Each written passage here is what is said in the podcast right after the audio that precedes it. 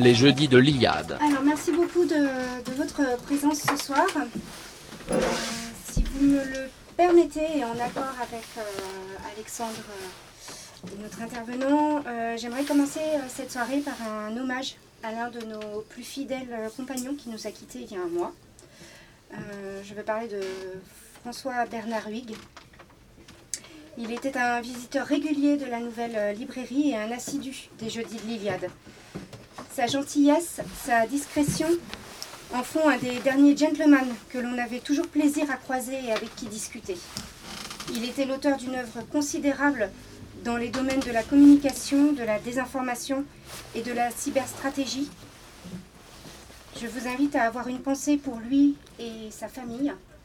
Et je laisse Alexandre euh, nous dire un petit mot puisqu'il le côtoyait euh, régulièrement à la nouvelle librairie. Oui, un petit mot très très, court parce que c'est euh, euh, grâce à la nouvelle librairie, c'est en travaillant à la nouvelle librairie que j'ai eu la, chance et le plaisir de rencontrer François Bernard, qui passait euh, au, moins, au moins une fois par semaine, euh, si ce n'est pas plus, et qui était un habitué effectivement des, jeudis de l'Iliade et des colloques, et avec qui c'était toujours un grand plaisir de, discuter parce que euh, c'était quelqu'un qui était euh, extrêmement euh, extrêmement euh, intéressant avec qui discuter au niveau de la, de soft idéologie, de la neuve langue et des problèmes de, géopolitique, notamment qui pouvaient toucher au monde asiatique, de par son travail qu'il avait fait avec sa femme Edith, qui elle est décédée en 2014 euh, sur la question de la, de. Donc effectivement c'est quelqu'un qui est parti trop tôt parce qu'il était, il était un des fidèles de, de cet endroit et, et de nos idées. Son esprit restera. Absolument. Voilà. Merci. Donc nous sommes réunis ce soir pour euh, ce jeudi de l'Iliade consacré à Gustave Thibon avec une présentation des leçons de réalisme, présentation de Retour au réel par Romain Robert Primo. Romain est auditeur de la promotion Roi Arthur et membre des cadres de l'Institut. Il intervient notamment dans la formation sur les thèmes de philosophie politique. 30 ans, marié, père de deux enfants, il est également professeur agrégé de philosophie fondateur et directeur d'EIDOS, j'espère que je le prononce bien, agence de production audiovisuelle hein, qui s'est spécialisée dans le combat culturel par vidéo. Il a mis ses activités entre parenthèses pour euh, se consacrer à la politique. Il est actuellement collaborateur parlementaire auprès d'un député. Amoureux de Gustave Thibon, qu'il a découvert pendant ses années de prépa au travers de la lecture de Nietzsche et son traité sur l'amour et l'amitié et ce que Dieu a uni. Enfin, il a monté avec des amis en 2018 un cercle de conférences intitulé Chez Gustave, en hommage à ce maître. Je laisse la parole à notre intervenant. Merci pour la présentation. Alors, je vais essayer d'être bref et pour joindre l'utile à l'agréable et les plaisirs euh, de l'esprit et les plaisirs euh, de la chair, eh bien, je vous annonce d'ores et déjà qu'à l'issue de la causerie, j'aurai euh, le plaisir de vous faire goûter euh, un vin du domaine de Gustave Thibon puisqu'il était en effet viticulteur et il a repris le domaine de ses aïeux qui avaient le domaine depuis, je crois, le XVIe siècle. Et sa fille, Hélène Thibon, produit encore du vin. Et donc j'ai réussi à en trouver quelques bouteilles euh, à Paris qu'on aura l'occasion de, goûter tout à l'heure. Alors, pour commencer, permettez-moi euh, une anecdote euh, personnelle que j'espère peut-être pas trop égocentrée sur les conditions dans lesquels j'ai découvert Gustave Thibon. C'est toujours intéressant de savoir comment un auteur nous marque et comment on le rencontre, parce que c'est véritablement euh, une rencontre quand on découvre euh, une pensée, une œuvre. Et j'ai rencontré Gustave Thibon il y a quelques années de cela, quand je préparais donc euh, l'agrégation de philosophie dans la bibliothèque de la Sorbonne. Et je me souviens très bien des premières lignes de Retour au réel que je vais vous présenter ce soir, que j'ai lu euh, à une époque où j'étais plongé dans la préparation de l'agrégation entre euh, Aristote, euh, Marx et, Kant. Et donc au milieu de ces auteurs académiques importants, eh bien, mais parfois desséchants pour l'esprit ou parfois désincarnés, eh bien, la lecture de, de Thibon m'a fait sur moi l'effet d'un choc par son caractère à la fois profond et en même temps extrêmement juste, accessible. Et pour ceux qui l'ont déjà lu ou pour ceux qui le liront, vous verrez que sa prose, il écrit beaucoup en aphorisme, sa prose est vraiment très limpide, très claire, et sa pensée, malgré tout, extrêmement profonde. Et donc je me souviens très bien de Retour au réel et de son traité sur Nietzsche, qui est vraiment euh, un remède et un antidote euh, philosophique et, métaphysique aux philosophies, euh, on va dire, de la déconstruction, aux philosophies abstraites et, idéalistes. Je vais en dire un mot tout à l'heure. Donc, comme on ne se libère pas facilement de ces vieux réflexes agrégatifs, je vais faire un plan en trois parties, vous m'excuserez. je n'ai pas eu le temps vu mon agenda, de préparer un plan plus original. Euh, quelques mots peut-être pour commencer euh, sur, euh, sur sa vie. Pour ceux qui ne le connaissent pas, ça permettra de planter le décor et de, situer le personnage. Donc tout d'abord, Gustave Thibon, c'est, on le présente comme un philosophe paysan, autodidacte. Pourquoi?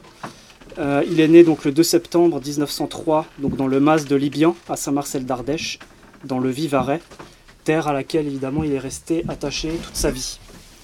Donc comme je vous le disais en introduction, il était fils de vigneron et il a très rapidement quitté l'école pour reprendre eh bien, euh, le travail de son père. Et en parallèle de ce travail euh, paysan, enraciné, eh bien, il s'est formé lui-même en autodidacte et il s'est plongé dans la lecture des grands philosophes et des grands euh, poètes on peut dire, pour simplifier, même si ça va au-delà de ces trois auteurs, mais qu'il a été marqué par la lecture de trois grands maîtres, un saint, Saint Jean de la Croix, un philosophe, Nietzsche, et un poète, Victor Hugo. ensuite, il est monté à Paris dans les années 20. C'est à cette occasion qu'il a fait la rencontre de Gabriel Marcel, de Jacques Maritain, qui lui ont fait donc découvrir le thomisme, et qui surtout l'ont incité euh, à écrire. Et euh, sous leur influence, il a rédigé donc son, premier traité qui portait sur un philosophe allemand un peu oublié aujourd'hui, Ludwig Klages, sur la question donc du caractère. Ami aussi de Maurras à la fin de sa vie, qu'il a visité en prison. Euh, Maurras a dit de lui dès ses jeunes années C'est le plus brillant, le plus neuf, le plus inattendu, le plus désiré de nos jeunes soleils. Donc, euh, si le maître de Martigues a eu ces mots élogieux pour euh, Gustave Thibon, c'est qu'en effet, il était euh, prédisposé à une, non pas une carrière, puisqu'il n'a pas mené une carrière, mais à un destin littéraire et philosophique illustre et particulier. Et donc, dans les années 30, il publie un certain nombre d'articles. il est aussi connu pour être l'ami et l'introducteur de Simone Weil, la philosophe et pas l'avorteuse, je précise, qu'il accueillera euh, euh, chez lui pendant l'occupation euh, et qu'il protégera. Et les deux êtres étaient liés d'une profonde amitié intellectuelle et spirituelle, et il lui rendra hommage en publiant ses textes dans le recueil La pesanteur et la grâce. et donc Gustave Thibon a, continué son, sa production littéraire, philosophique et ses essais, évidemment en parallèle à la fois de l'université, des académies du cursus académique classique, et en même temps hors des circuits médiatiques officiels. Il a fait deux, trois interventions à, la radio, chez Radioscopie, que vous pouvez retrouver sur Internet, ou encore euh, à la télévision. Dans les archives de l'INA, vous pouvez les retrouver, mais ça s'est arrêté là. Donc ce qui lui a valu d'être assez peu euh, connu et relayé. Et encore aujourd'hui, eh bien, il, gagne à, être connu. Une partie de ses œuvres sont accessibles et éditées, pas toutes, j'en dirai un mot tout à l'heure. Et donc le but aussi de ces conférences et de ces soirées, de ces causeries, c'est de mieux le faire connaître et d'inviter le plus grand nombre de personnes à le lire. Alors, s'agissant de son œuvre, elle est évidemment très éclectique. Euh, on peut dire qu'il y a plusieurs types d'ouvrages euh, qui se distinguent. Il y a dans la première partie de son œuvre, on va dire, des essais euh, critiques, philosophiques, sociaux, qui sont en fait une espèce de critique de la, de la modernité. Donc c'est le cas de Diagnostic euh, et de Retour au réel qui fonctionnent ensemble et qui ont été écrits dans les années 40. Vous avez ensuite toute une partie de son œuvre qui est la principale, qui sont des recueils d'aphorismes. Et là, on voit combien la lecture de Nietzsche l'a inspiré, y compris dans le style d'écriture, par le choix de la forme brève, euh, plutôt que par des traités euh, ou des sommes philosophiques. Euh, et donc là, ce sont des titres comme L'ignorance étoilée, L'équilibre et l'harmonie, le, voile et le masque, L'illusion féconde, autant de titres que vous pourrez retrouver ce soir. Et ensuite, vous avez tout un pan de son œuvre qui sont en fait des articles et des chroniques qu'il a publiés dans diverses revues euh, et dans divers cercles, dans des, conférences aussi qu'il a données euh, et qui ont été euh, réunies de façon posthume par sa secrétaire personnelle et dont l'un des derniers que je vous envisage, que je vous invite à lire, qui s'appelle Au secours des évidences, qui sont un, recueil de, chroniques qu'il a publié dans, dans, différentes, euh, dans différentes revues. Et je le cite parce que euh, euh, j'ai indirectement contribué à ce travail-là, parce qu'il se trouve qu'en travaillant quelques mois rue des Renaud Ictus, eh j'ai découvert que Gustave Thibon, dans les années 60-70, c'est un petit peu une période oubliée, mais participait au congrès de la Cité catholique euh, à l'époque où elle était évidemment très active et très influente aux côtés de Jean Housset. Et il a prononcé des conférences qui sont vraiment euh, lumineuses et toujours d'une très très grande actualité sur les idéologies, sur la violence, euh, sur l'éducation, sur la mort de Dieu. Et donc une partie de ces conférences sont réunies dans ce recueil et dans un autre. et c'est vraiment, vraiment très très puissant de, de lire cela aujourd'hui. Et donc on le présente où on essaye de le réduire à des étiquettes, on le présente comme un philosophe de droite, philosophe chrétien, réactionnaire, théoricien de la Révolution nationale, pétainiste, euh, autant d'étiquettes qu'évidemment il a refusé, non pas par euh, lâcheté ou par euh, couardise, mais simplement parce que ça ne correspond pas précisément à sa pensée.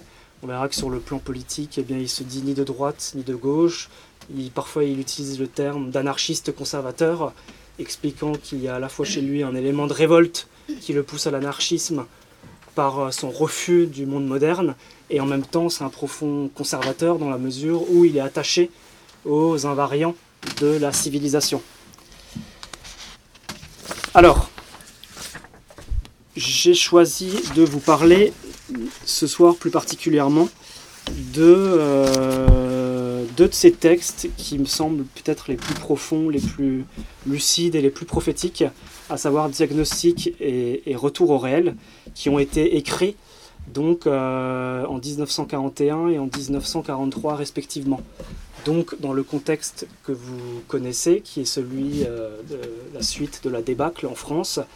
Et donc euh, Gustave Thibon essaye eh bien, de faire le diagnostic précisément comme une espèce de médecin de la civilisation, encore une fois ici en héritier de Nietzsche, d'essayer de comprendre quelles étaient les causes profondes de euh, la débâcle, alors pas simplement la débâcle militaire, mais ce qui est pour lui une débâcle, une crise morale, spirituelle, anthropologique, et de proposer un certain nombre de, de, remèdes. Encore une fois, il, il, utilise cette métaphore de la physiologie, c'est vraiment comme un, il considère, je vais en dire un mot, la société comme un organisme euh, qui peut développer des pathologies, des maladies, et puis il faut essayer d'y trouver des, remèdes, et euh, il en propose un certain nombre d'entre eux. Et donc ces remèdes, je les ai appelés les leçons de réalisme, on pourrait les appeler évidemment euh, autrement. Et je, je, dirais qu'il y a quatre leçons de, réalisme chez, Thibon. Une vision en effet réaliste et, enracinée de la vie, euh, une vision organique de la société, euh, une articulation très particulière de la religion et de la politique, j'en dirai un mot. Et euh, quatrièmement, je trouve, c'est ce qui fait peut-être plus le plus l'originalité de Thibon, une défense très particulière des liens ce qu'il appelle les liens vitaux, c'est-à-dire ce qui fait, ce qui unit l'individu au reste de la société et à ce qu'il appelle les communautés de destin. Et à une époque ultra individualiste, ultra atomisée, euh, il propose une vision alternative, donc organique, dont je vais dire deux mots, qui sont à mon avis euh, les leçons les plus actuelles de, euh, de, son, de son œuvre. donc premièrement sur le, réalisme. Qu'est-ce qu'on entend par réalisme chez Gustave Thibon? Chez lui, en tout cas c'est les termes qu'il utilise dans Retour au réel, il y a à la fois la dimension de relation organique et euh, d'équilibre vital. Donc, je vous disais, il considère que l'homme, ce n'est pas un atome, comme pourrait le suggérer une vision libérale des choses. L'idée, euh, la racine étymologique de l'individu, c'est ce qui, ne peut pas être découpé. Et donc, euh, c'est à, rapprocher d'une vision en effet atomique ou atomisée de la société. Et donc, comme l'homme est un être de, de relation, euh, qu'il est lié à ses semblables, à son métier, euh, au monde des idées et de l'esprit, eh bien, euh, Thibon considère que ces liens, eh bien, contrairement à ce que laisse penser cette vision libérale des choses, ce ne sont pas des chaînes, ce ne sont pas des contraintes, ce ne sont pas des, cadres qui enferment l'homme, mais ce sont des attaches vivantes. Et il utilise plusieurs fois cette expression d'attache vivante euh, il essaie de montrer en quoi eh bien, euh, la société traditionnelle reposait en effet sur une vision organique et sur une vision des liens organiques qui structuraient euh, les communautés. Et donc il écrit dans Retour au réel, nous luttons pour la restauration des attaches vivantes entre l'homme et les divers éléments de sa destinée. Voilà un peu le, cadre de réflexion de, sa, de ce qu'on pourrait appeler son, son réalisme ensuite, sur le réalisme, eh bien, on pourrait évidemment euh, légitimement formuler des objections. Quelqu'un qui se dit réaliste, on va l'accuser d'être euh, défaitiste ou euh, fataliste, de perdre la vision idéale de la société, du combat à mener. On va dire absolument pas. Le réaliste, c'est pas quelqu'un qui est sceptique, c'est pas quelqu'un qui renonce à l'idéal. Et donc, il montre que l'opposition entre réel et idéal est totalement infondée totalement absurde et théorique, qu'en fait euh, le réel a besoin de, l'idéal pour euh, l'élever, et en même temps, eh bien, un idéal, je vais en dire deux mots, qui, qui serait totalement déconnecté du réel, serait totalement euh, désincarné, ce serait une abstraction vide et creuse.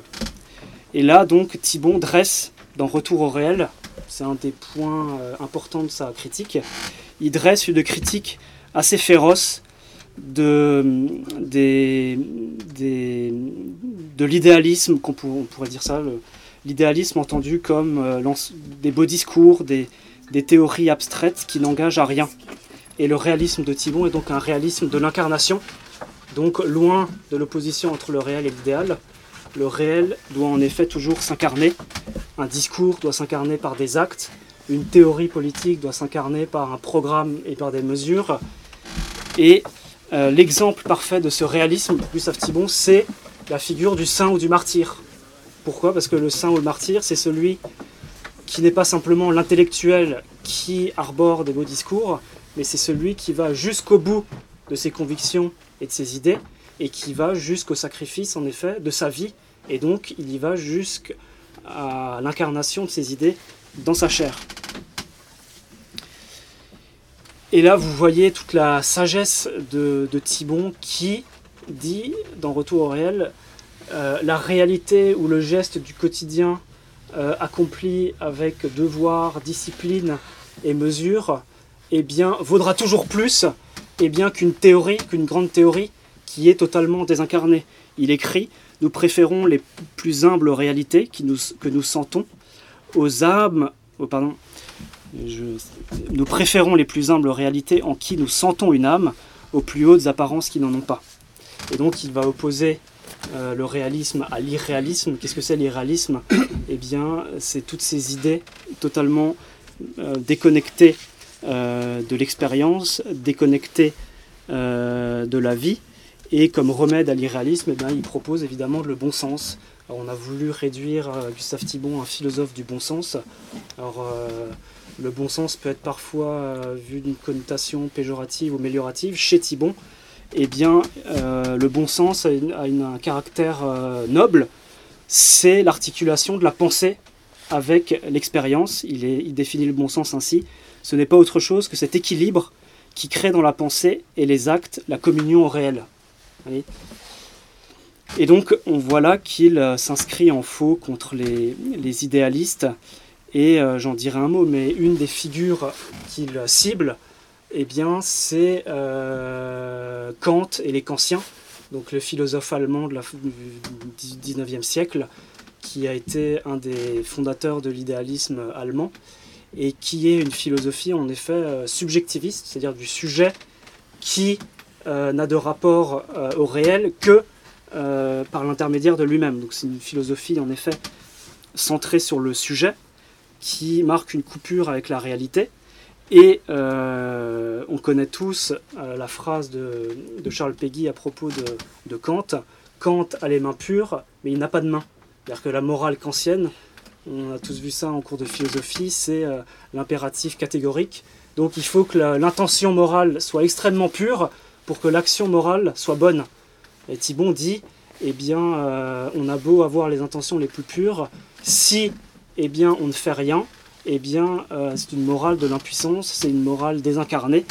Et donc, euh, mieux vaut euh, se salir les mains, ou en tout cas avoir les mains dans le cambouis et faire quelque chose plutôt qu'en effet être dans la théorie pure. Donc, dans Retour au réel, eh bien, il va consacrer une partie de son travail à faire l'éloge de la terre et des vertus de la terre. Alors en, relisant ces pages, on peut trouver ça euh, très éloigné de la société contemporaine, puisqu'on vit dans une société évidemment où le monde paysan est en voie non pas de déclin mais de disparition. Et ce processus est bien de, comment dire, de disparition de la paysannerie française, il était enclenché euh, dès les années 50, même avant, avec la mécanisation. Et Thibon a été le témoin de cette euh, révolution euh, de l'agriculture, la disparition d'un ensemble de modes de vie, une culture paysanne qui faisait vraiment la, particularité de la société française et euh, qui est très bien décrit dans le documentaire de Patrick Buisson qui s'appelle Nos Gaulois ou j'ai plus le titre en tête. Et donc, éloge de la terre. Pourquoi éloge de la terre? Parce que la terre, selon Thibon, est, école, est, une, euh, est une école de vérité. Alors là, on va retrouver euh, une sémantique et euh, un registre qui peut nous rappeler en effet le registre qui était celui de la, d'une certaine philosophie de la Révolution nationale, en effet. Euh, et on ne peut pas nier que Retour au réel, eh bien, euh, par les circonstances dans lesquelles l'œuvre a été écrite, se voulait aussi eh bien, un livre qui a un but politique. Ce n'était pas uniquement un traité de philosophie. Donc, euh, une des raisons pour lesquelles Retour au réel n'est plus édité aujourd'hui, c'est parce que vous avez des références en effet au maréchal, dans lequel Gustave Thibon eh bien, voyait finalement un moindre mal certains, certains remèdes. Et donc, euh, vous avez toute une vision de l'enracinement sur la terre qui euh, justifie en effet peut-être la peur de certains de vouloir euh, rééditer ce texte. Et si vous voulez, on pourra en reparler, en reparler plus tard. Le but n'est pas de parler d'édition ce soir. Mais tout ça pour dire que eh bien, euh, Thibon reprend cette phrase, par exemple, à Henri Charlier, qui décrit assez bien l'état d'esprit qui est le sien, et euh, que je vous adresse, mais que j'adresse à moi-même en particulier, puisque euh, ma première activité, c'est celle d'un professeur. Un professeur peut être dans l'erreur, y rester toute sa vie, massacrer mille, dix mille intelligences, il garde une bonne place, prend une retraite confortable, c'est le principe du fonctionnariat. Et Gustave Thibon va dresser une critique très féroce du fonctionnariat. Mais si le paysan manque deux fois de suite les semailles, il est ruiné. c'est l'origine de ce qu'on appelle le bon sens paysan. Il sait qu'il y a une nature des choses et qu'on ne la changera pas. Et donc Thibon va opposer évidemment euh, la vérité du paysan qui ne peut pas tromper euh, les autres parce qu'en fait c'est sa terre qui le juge par ses récoltes alors que euh, un intellectuel, un homme politique, un journaliste peut raconter autant de mensonges si eh bien, il joue bien son rôle, eh bien, il peut faire passer la mensonge pour la vérité. Et si vous voulez, vous n'aurez pas cette contrainte de la réalité pour le rappeler euh, finalement euh, à l'ordre. Et euh, Thibon décrit de façon très juste la tentation qui peut être celle de l'intellectuel de manier de façon, comment dire, indéfinie et totalement folle eh bien, les abstractions, les idées, les concepts, sans avoir finalement ce contact avec le réel qui le, qui le, qui le ramène finalement euh, aux choses du, quotidien. Et donc il va dresser une critique, autre message que je m'adresse, une critique féroce du parlementarisme, puisque qu'est-ce que c'est que le parlementarisme? Pour Gustave Thibon, eh bien euh, c'est le lieu où le dire prend la place du faire, où euh, la parole et les beaux discours remplacent évidemment les actions. Alors évidemment, Gustave Thibon n'a pas une vision apolitique de la société, au contraire, il a une vision très politique, mais il critique dans la démocratie parlementaire eh bien, une tendance qui est celle qu'on connaît aujourd'hui, euh, évidemment à travers les figures politiques qu'on connaît tous, eh bien, euh, le danger de la, logorée verbale euh, qui n'a plus le contact en effet avec les choses de la réalité du quotidien telle qu'elle peut être vécue euh, euh, par les gens au quotidien. Et il dit Nous sommes trop enclins à croire que parler nous dispense d'agir et qu'il suffit d'avoir éloquemment proclamé ce qui est à faire pour que la chose se fasse. Phrase évidemment extrêmement actuelle. et donc pour Thibon, en effet, la parole est là pour éclairer, préparer, justifier l'action, mais en aucun cas s'y substituer. Autre phrase absolument magnifique c'est le grand drame des choses d'être ainsi plus exprimé que vécu. Il est normal qu'il y ait plus de sens, pardon, il est normal qu'il y ait plus de gens qui parlent d'héroïsme ou de haute politique que de héros ou de grands politiques véritables. Et donc son réalisme, donc c'est un réalisme de l'incarnation où la parole doit toujours être vécue et incarnée. J'ai encore, je vais essayer d'aller vite. Deuxième vision, deuxième leçon de réalisme que je voudrais vous partager euh, ce soir, c'est euh, cette vision organique de la société.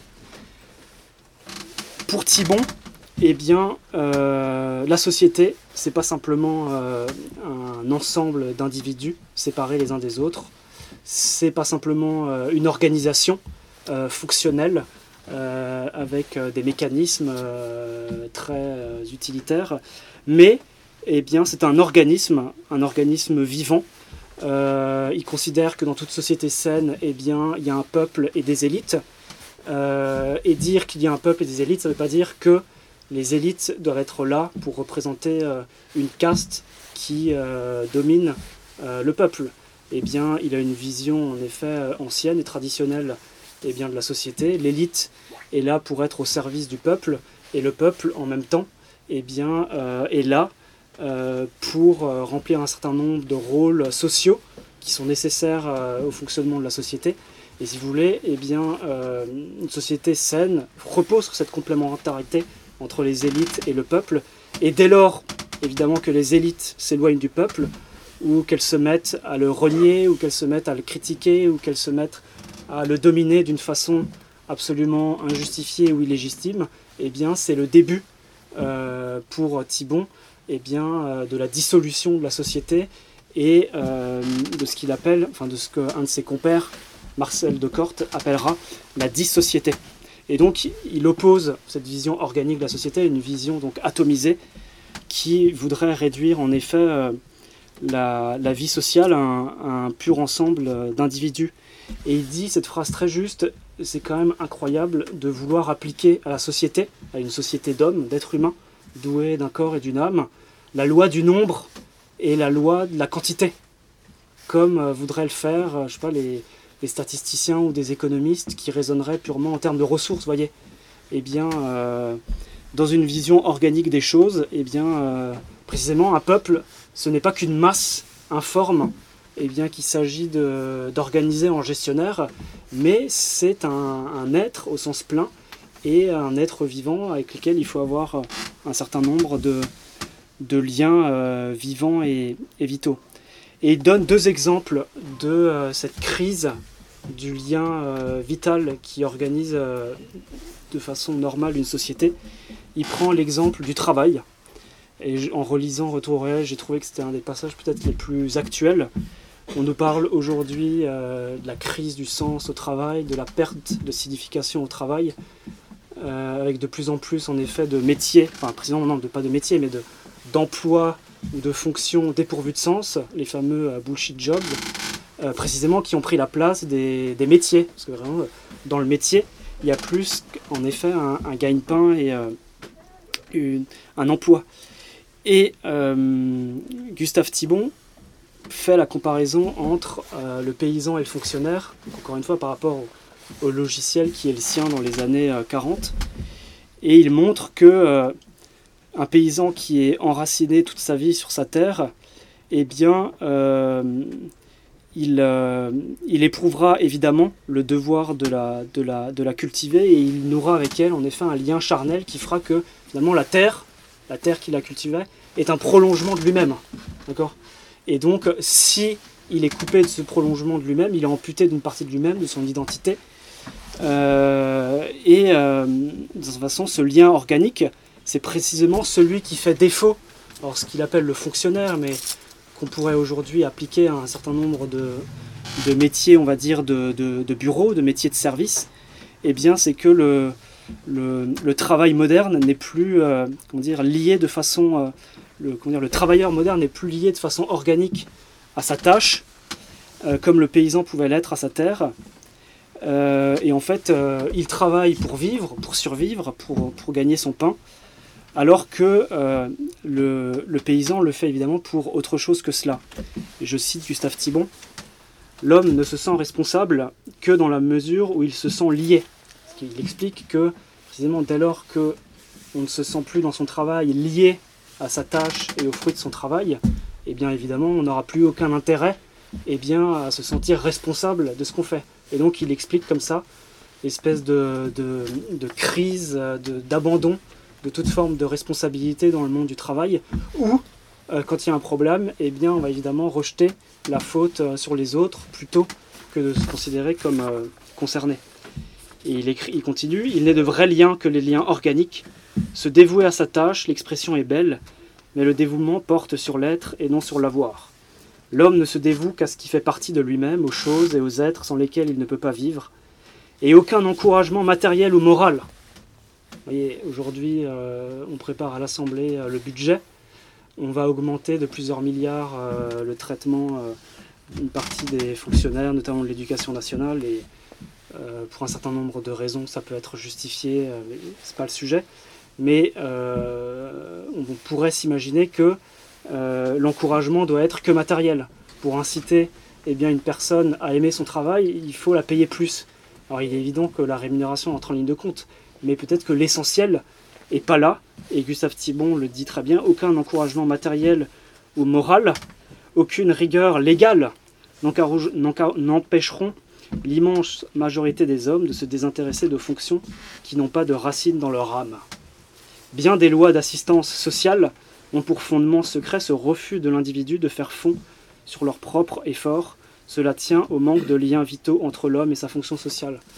Vous voyez, Là aussi, c'est un argument qui aujourd'hui est plutôt incorrect euh, politiquement, mais euh, je pense qu'il y a un fond de vérité dans cette critique, en effet, de euh, l'encouragement. En fait, dans ce texte-là, Thibon dénonce l'étatisme, c'est-à-dire l'emprise de l'État dans la vie de l'individu, y compris dans le travail, et il considère qu'en effet, c'est pas en assistant de façon matérielle, de façon financière ou même de façon idéologique, eh bien les gens, eh bien qu'on leur redonnera l'envie ou le goût du travail. L'essentiel, il se trouve précisément dans euh, le lien qu'on éprouve avec la fonction qu'on remplit et pas simplement une question de rémunération, d'aide ou, d'allocation. Et je trouve qu'en lisant Thibon, on, comprend un peu mieux parfois l'espèce de gâchis financier qui est celui de notre société, qui dépense évidemment des, sommes considérables à essayer d'alimenter un, système qui en fait repose en fait sur des, un mauvais diagnostic, encore une fois. Un diagnostic différent euh, permettrait peut-être euh, des solutions différentes. Ouais, je me dépêche. Euh, deuxième exemple de, de cette crise de la société moderne, la question de la dénatalité. Alors j'en parle parce que nous sommes dans un lieu qui, pendant la campagne présidentielle, euh, et un des lieux où on a peut-être le plus vendu euh, le livre de Renaud Camus sur le grand remplacement. Peut-être un des endroits où on en a le plus parlé. Euh, et c'est très bien que ce thème soit mis au centre du débat. Mais Gustave Thibon, par exemple, permet de, comprendre eh bien, un des aspects du, grand remplacement, de la crise démographique, sous un angle un petit peu différent. Et je crois que c'est Patrick Buisson qui, dans un entretien récemment, eh bien, a, abordé les choses de cette façon. Il y a deux façons de le voir. Soit on le voit du côté de la menace, c'est-à-dire de ceux qui viennent euh, nous remplacer, soit on le voit de l'autre côté, c'est-à-dire de ceux qui sont en train d'être remplacés. Et la question c'est pour quelles raisons eh bien, euh, un peuple, une civilisation, une société eh bien, décline démographiquement. Et de façon très simple, c'est pourquoi elle ne fait plus d'enfants. Et je pense que dans cette question qu'on ne met pas assez au cœur du débat, parce que la question n'est pas que migratoire, en fait, si euh, l'immigration, euh, dire, si le grand remplacement a lieu, et ça, Renaud Camus a raison, eh bien, il n'est possible que par le petit remplacement, qui est plus important et plus profond que le grand, parce que c'est tout le processus, culturel qui a poussé eh bien, un peuple eh bien, à perdre confiance euh, dans la vie, à perdre confiance en lui-même, à perdre la propre conscience de ce qu'il est, de ce qu'il a été, de ce qu'il pourrait être. Et c'est comme ça que, eh bien, il cesse eh bien, de se projeter dans l'avenir et donc de plus faire d'enfants. Et dès les années 40, euh, Gustave Thibon analyse eh bien, une chute de la natalité dans les, dans les villages et il essaie de, comprendre d'où ça vient. Alors il dit euh, il y a la chute de la pratique religieuse, mais ce n'est qu'un aspect du problème, parce que y compris dans des, dans des villages où la pratique est encore très forte, eh bien on fait de, moins en moins d'enfants. Euh, alors il, le lit aussi aux relations que les, les, parents, et en particulier les femmes, ont avec l'enfant. C'est-à-dire qu'avant, dans une société paysanne, eh bien l'arrivée de l'enfant d'un enfant n'avait pas du tout la même signification que dans la société contemporaine. La vie étant beaucoup plus dure, la naissance de l'enfant c'était un petit miracle euh, qui euh, évidemment euh, poussait une partie des gens à ne pas se poser de questions sur le fait de savoir si on le garde on le garde pas. Et tout ça c'est à limite secondaire. Il dit il y a aussi une espèce d'acceptation de la nécessité, c'est-à-dire que avant, eh bien, les enfants arrivaient un peu comme ça. C'est un peu comme le rythme des saisons. Il y a une espèce de, d'acceptation de, l'ordre de fait dans la société paysanne, qui évidemment a, plus du tout cours dans la société qui est la nôtre, pour les raisons qu'on connaît. Et il dit qu'une des autres raisons, c'est évidemment euh, euh, l'individualisme, le fait que l'individu replié sur lui-même, évidemment, n'aspire plus qu'à jouir de son confort euh, immédiat et personnel, qu'il repose l'effort et la contrainte, et surtout qu'il ne s'engage plus puisque l'individu moderne veut la jouissance immédiate, il ne va plus s'engager évidemment dans euh, des entreprises qui s'inscrivent dans la durée. Et il a cette phrase absolument formidable, c'est la même hâte devant toute jouissance et le même effroi devant toute peine qui explique l'absence de ces entreprises de longue haleine par où l'individu se dépasse et s'éternise. Une époque qui recule devant l'enfant n'est pas capable non plus d'inspirer la divine comédie ou la politique des Capétiens, ou de faire jaillir les cathédrales du sol. Et je trouve ces, passages d'une extrême sagesse euh, pour comprendre en fait la, profondeur de la crise euh, morale et spirituelle qui est celle en effet de, notre époque, de notre, de notre civilisation. Autre phrase sur la question de la, la dénatalité. Le déraciné a perdu cette confiance obscure dans la vie, ce sentiment de sécurité profonde qui accompagne l'accomplissement des grands devoirs naturels. Ces enfants à qui on n'a rien à demander. Euh, Il cite l'exemple des paysans qui faisaient des enfants avoir surtout en fait de la main-d'œuvre pour se soulager du travail. Et ces enfants à qui on n'a rien à donner, puisqu'il montre que, euh, en effet, le travail moderne étant individualisé, eh bien, euh, les enfants ne vont pas refaire le même métier que les parents. Eh bien, ces enfants à qui on n'a rien à demander ou rien à donner, comment ne serait-il pas tenté de les laisser dans le néant? Alors, je voulais dire deux mots sur la politique et la religion, mais je vais sauter. Euh, Cinq minutes.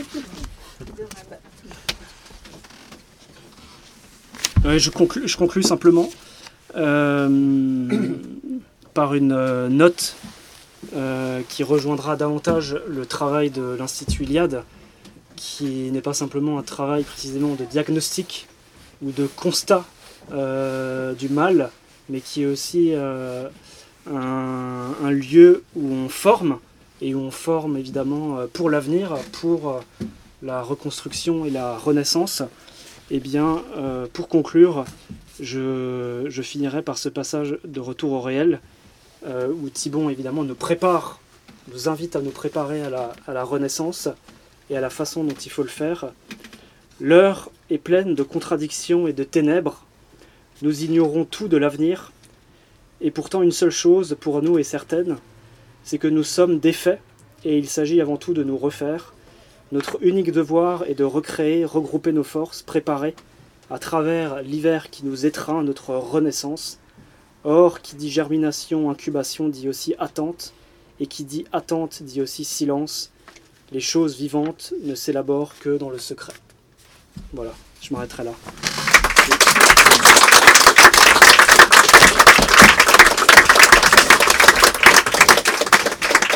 Merci beaucoup, merci de votre attention. Je vous laisse faire une petite séance de questions et de réponses.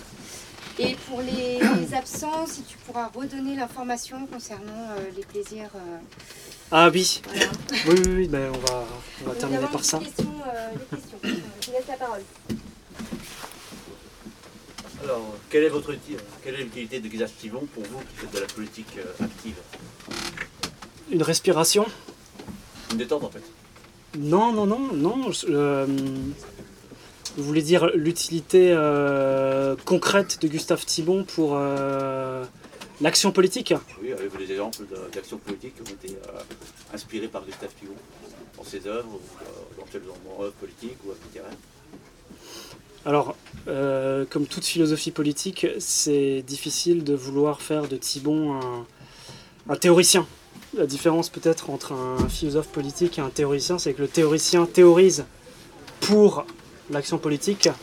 Le philosophe politique, eh bien, euh, a moins ce souci en effet d'être repris, euh, d'être, euh, comment dire, utilisé pour des mesures politiques.